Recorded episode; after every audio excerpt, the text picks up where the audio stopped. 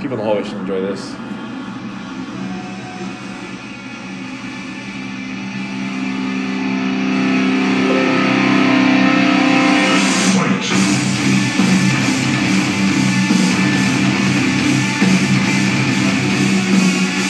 It's appropriate.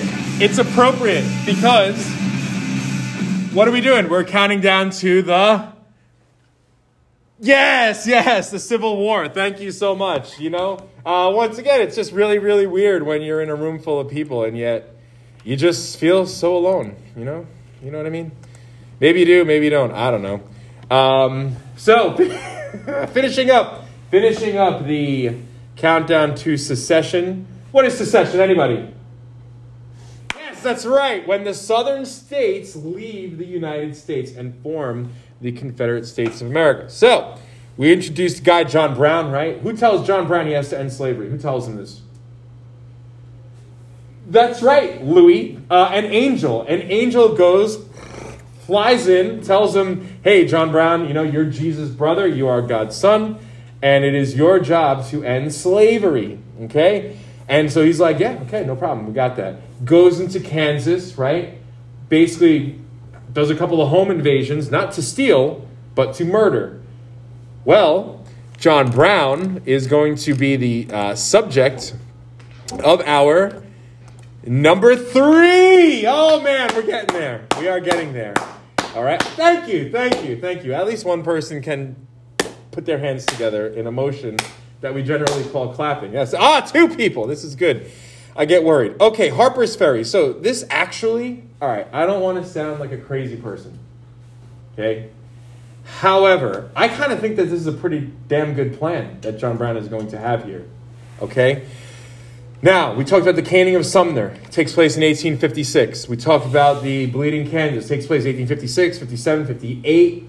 Now we're getting into 1859. All these things are happening in pretty rapid succession, okay? John Brown's back. He believes he's God's messenger. He's got about 50 people with him. Now, the first time when he goes into Kansas, he only had about 20. That's why they were only able to kill five people, you know? So he's like, we got to do better than that. So he brings about 50 people with him, including his sons, okay? Sons are, you know, upper teenagers, low 20s. And the idea that he's going to have okay, is quite simple. He looks at a map. He says, all right, his belief is the only way you're ever going to end slavery is with force, right? Through power, okay? He says, who's going to fight? Like, really, like, like people were not at that point yet. Who hates slavery the most? Slaves, yes, slaves. So he says, what I need to do is create a basically an army of freedom fighters comprised of slaves. Get them to go from plantation to plantation, killing the slave owners, slave owners' family, and freeing, liberating all the slaves. Okay, that's his plan. Now, step one of the plan is you need guns. You need guns. So he sees that there is a national armory okay, a place where there are guns, in a place called Harper's Ferry, Virginia. About 15 miles away from there, there's a large plantation of nearly 500 slaves. The goal is get the guns, get the slaves, give the slaves the guns. We have an army. We're going to liberate the slaves. Honestly, honestly, honestly, not a bad idea, right? I mean, who's going to fight harder? Think about it. American Revolution. Okay? What were people who were the people who were fighting? The people who were fighting were people who were like felt like they were under the thumb of the British, right? They needed help, right? Life was really bad. So, patriots, people who believed in freedoms and all this other kind of stuff. Here says, "Hey, let's get them to fight. Let's get them, you know, no longer do they have to worry about slaves fighting uh, treating them so terribly." So they attack the arsenal at Harper's Ferry. Okay? Problem. Problem arises right away. So he divides his group. He takes about 30 people to go to the arsenal, about 20 people to go to the um, to the plantation to get the slaves. Free them, get at least a few of them to come, arm them, Now we're gonna now now it's, it's gonna be on, right? It's gonna be a lot of fighting taking place. Problem number one, he goes to the arsenal. The person it's at night. The person who is basically the first guard that they come into contact with is a black man, a freedman, and they kill him. His whole idea is to end slavery, and he just kills a guy who was at one time a slave and is no longer a slave. Okay, you know, it's a, it, the guy just keeps on messing up, right? Remember when he goes into the Doyle's house? What was the problem that he had with killing the Doyles?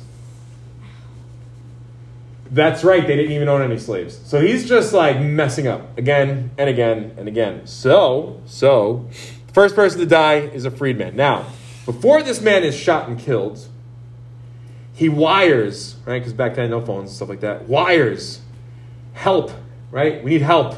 We're under attack. The person who was in charge of this protecting this area, Virginia, was a guy named Robert E. Lee. Have you ever heard of Robert E. Lee? Okay. Robert E. Lee in American history is known as probably one of the top three generals we've ever had. Major problem, he's going to fight for the Confederacy. but at this time, there is no Confederacy. Robert E. Lee's issue is he believes he's more passionate about being loyal to Virginia, his state, than the United States, his country. Okay? But this is happening in Virginia. He says, What? Who? Somebody somebody's attacking our arsenal? We got this. We're gonna go and protect them. So he's going to get captured. He's going to get hanged, hung, uh, whatever you want to say it. He will become a martyr, right? This man will now become a martyr to the north, and he is the worst kind of a person. Um, one book that has been written about him is titled America's First Terrorist. Okay? That's how the South will view him. Because he's using violence, like all kinds of like grotesque, horrible ways to prove his point, right? Again, in Bleeding Kansas, he doesn't just kill five people the story goes, he kills them, cuts them up into little pieces, and leaves pieces of their body all over the place to terrorize people out of wanting to have slavery. Right? Like, hey, you want to have slaves? This is going to happen to you. So that's the story, basically, of John Brown. There he is. He, he looks like he's totally fine, right? Nice guy. Hey, you want to hang out? Uh, number two! Okay, so when it comes to American history, we're going to look at people's history. John Brown is a example of people's history, right? You know how like sometimes they'll phrase questions with political, economic, and social, right? So this is that's the social part. Now we're going to get a little bit into the political part. And we're going to talk about something called the Dred Scott decision. Okay? Now, if you want to understand how vile slavery really is, was, is, I don't know. Look at the Dred Scott decision. Okay, so who is Dred Scott? You've heard of? Have you all heard of Dred Scott? I mean, I think it was in the homework, right? That you. Oh shoot, you don't even have to hand it until today, right? I changed that. Anybody here not started yet? Come on, come on. To be honest, it's not even due yet. don't worry, the two of you are just the honest ones. okay, so.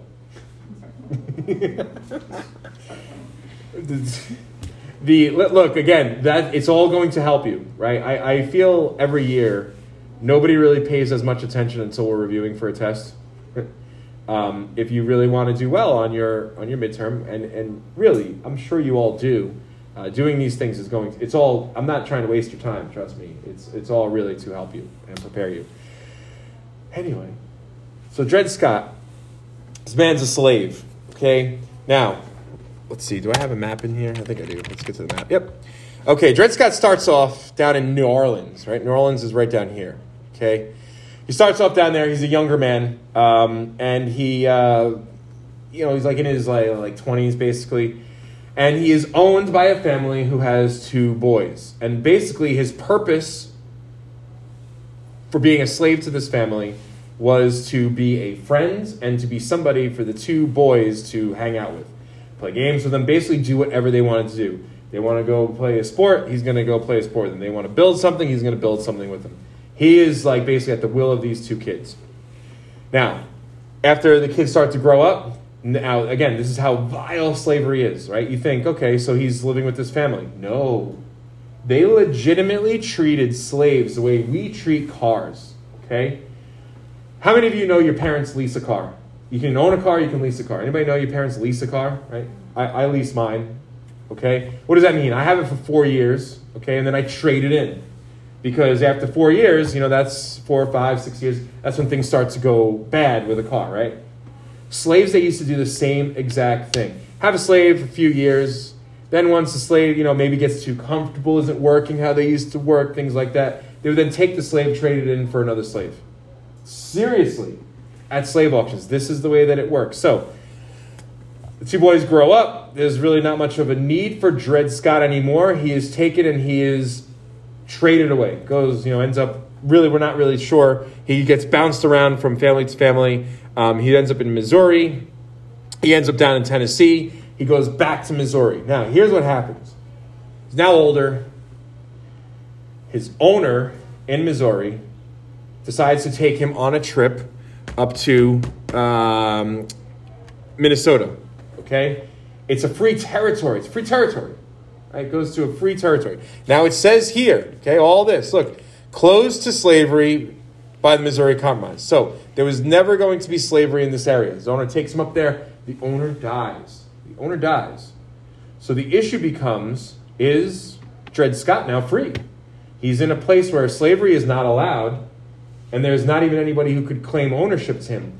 His wife tries to, but again, look, I didn't do it. It's just American history. At the time, women didn't really own, were not permitted to own things in most areas.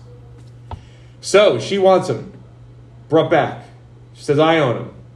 Now, abolitionists by this time, okay, are starting to like back a lot of slaves who are suing for their freedom.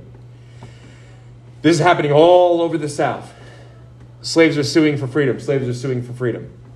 Okay, in local courts and things like that, because used to have something called lotteries where on a plantation within a town, in order to like kind of keep slaves calmer, they would hold these monthly lotteries where it'd be like, okay, well, we're gonna pick the name, pick the name. This person is now free, right? Oh yeah, sick. So then this slave is now a freed person. They can go wherever they want, but then oftentimes they were never freed. So they started to like sue based on this. Okay, abolitionists put money behind it. So abolitionists, they're trying. They're gonna they're gonna take up the cause. They're gonna they're gonna free Dred Scott. He goes and he loses in the local court. Okay, now one of the boys who he grew up with, or who grew up with him, is like that is one of the best people I've ever known in my life. And if anybody deserves to be free, Dred Scott deserves to be free. Dred Scott had a wife and two kids who he was taken away from. Right? He's like, we got to free this man and he deserves to have a family just like this was a kid now has grown up and has a family so he decides i'm going to go and i'm going to i'm going to basically help free him I'm, he puts all of his money behind it gets him a lawyer all that in missouri he loses again okay then it gets appealed and goes all the way to the supreme court and here is what happens okay supreme court ruled that a slave is not a citizen the Supreme Court, they don't want to be involved with it. Plus, we have another president named James Buchanan. James Buchanan is a Southerner. James Buchanan decides, I'm so sick and tired of all these slaves trying to sue for freedom. They're slaves. They shouldn't have this right to make all this commotion, basically. So he sends a letter to one of his friends who's on the Supreme Court. And he tells him, Look, make this go away. I want you to make a decision that's going to stop all these lawsuits. Now, first off, what's wrong with that? What is it violating? Sure. Yes. So, how many branches of government do we have? Three. Okay. We have the executive. Chief executive is the president. Then we have the judicial. They're supposed to be separate and independent. The president interfering with a court case is a total violation of separation of power and checks and balance, right? We just had yesterday articles of impeachment passed against, um, well, still President Trump. This would have deemed impeachment, but nobody ever does anything about it. You know, a lot of these things that took place way back when. So, Supreme Court, they say, you know we don't want to make a decision, really, so we're just going to throw it out. So they dismiss the case but you have to give a reason why you dismiss the case. Their reason for dismissing it, they say a slave is not a citizen. A slave does not have right to bring a lawsuit forth. They said a slave is property. Okay? A slave is property. And in the actual um, transcript of the case, the decision, they say a slave is property, and just as a cow and a table cannot bring forth a lawsuit, neither can a slave. Like, wow. Right? This is looked at as one of the worst Supreme Court decisions in American history, if not the worst. Because it really just like sets us back, right? Now it's like, wow. You know, any kind of advancement we were making towards maybe a little bit good? Nope, not anymore. Okay? So the Missouri Compromise is now unconstitutional. Okay, so that's our number two. Are you ready? You ready? Number one? Number one! The last one, yes! The election of 1860. We made it. We're here. Three days of these notes. We've done it. Okay, I'm going to say that this takes place in the year 1860. Yeah, just, just a guess. Okay, we have Lincoln. He's up against a guy named Stephen Douglas. Now, later next week, we're going to talk about the Civil War. We're going to talk a lot more about Lincoln. The Lincoln Douglas debates had happened in Illinois, which is where they were both from. And Lincoln lost. He kept on losing. Every time he was running for anything, any kind of you know government, he would lose lose and lose. He says a lot of interesting things. Now, Lincoln does not want to end slavery. Understand this. In 1860, Lincoln does not want to end slavery. In fact, in one of his debates, he says, I don't like slavery. He's like, but I don't believe in the inequality of the races. It's his words, Lincoln's words. He says, Do I want to see blacks and whites marrying? No. He's like, I, and he, he actually says, I don't want to live in a world where that happens. Yeah, that's Abraham Lincoln. Okay? So this whole idea that Lincoln comes and everybody's afraid he's going to free the slaves is, is false. The issue, why they're afraid of him, is because he is a free soiler. Now, does anybody remember what free soilers believed about slavery? Nobody. Oh, yeah, that's good. Uh, they did not want slavery to extend. Leave it. You can't get rid of it, but do not let it to uh, extend to any other territories or any new states. Okay. All right. Lincoln promises again he's going to make no effort to end slavery. However, Southerners just don't trust him.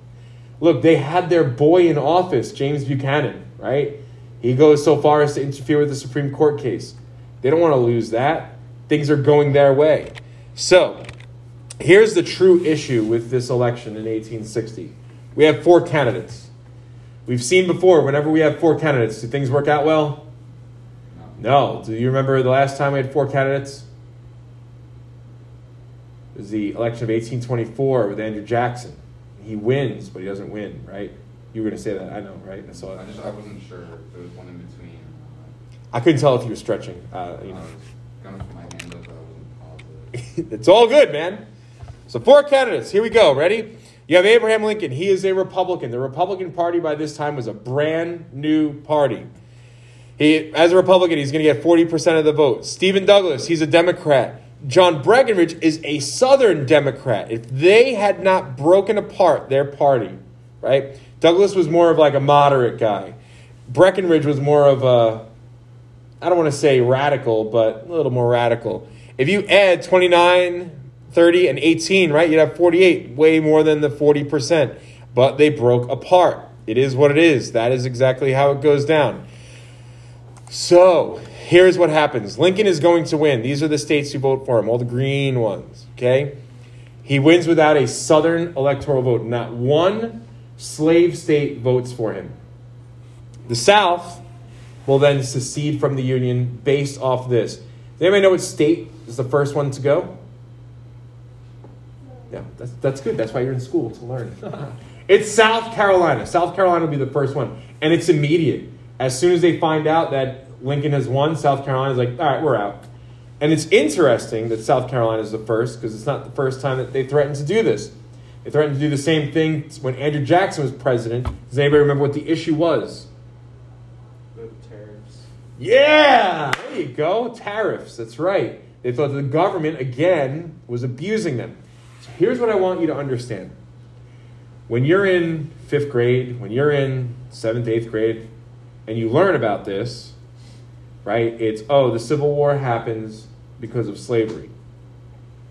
Not entirely true.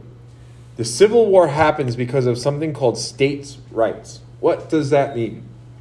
It means they believed, these states, that they had the right to no longer be part of the United States if the government was carrying out laws or doing things that hurt them and their people.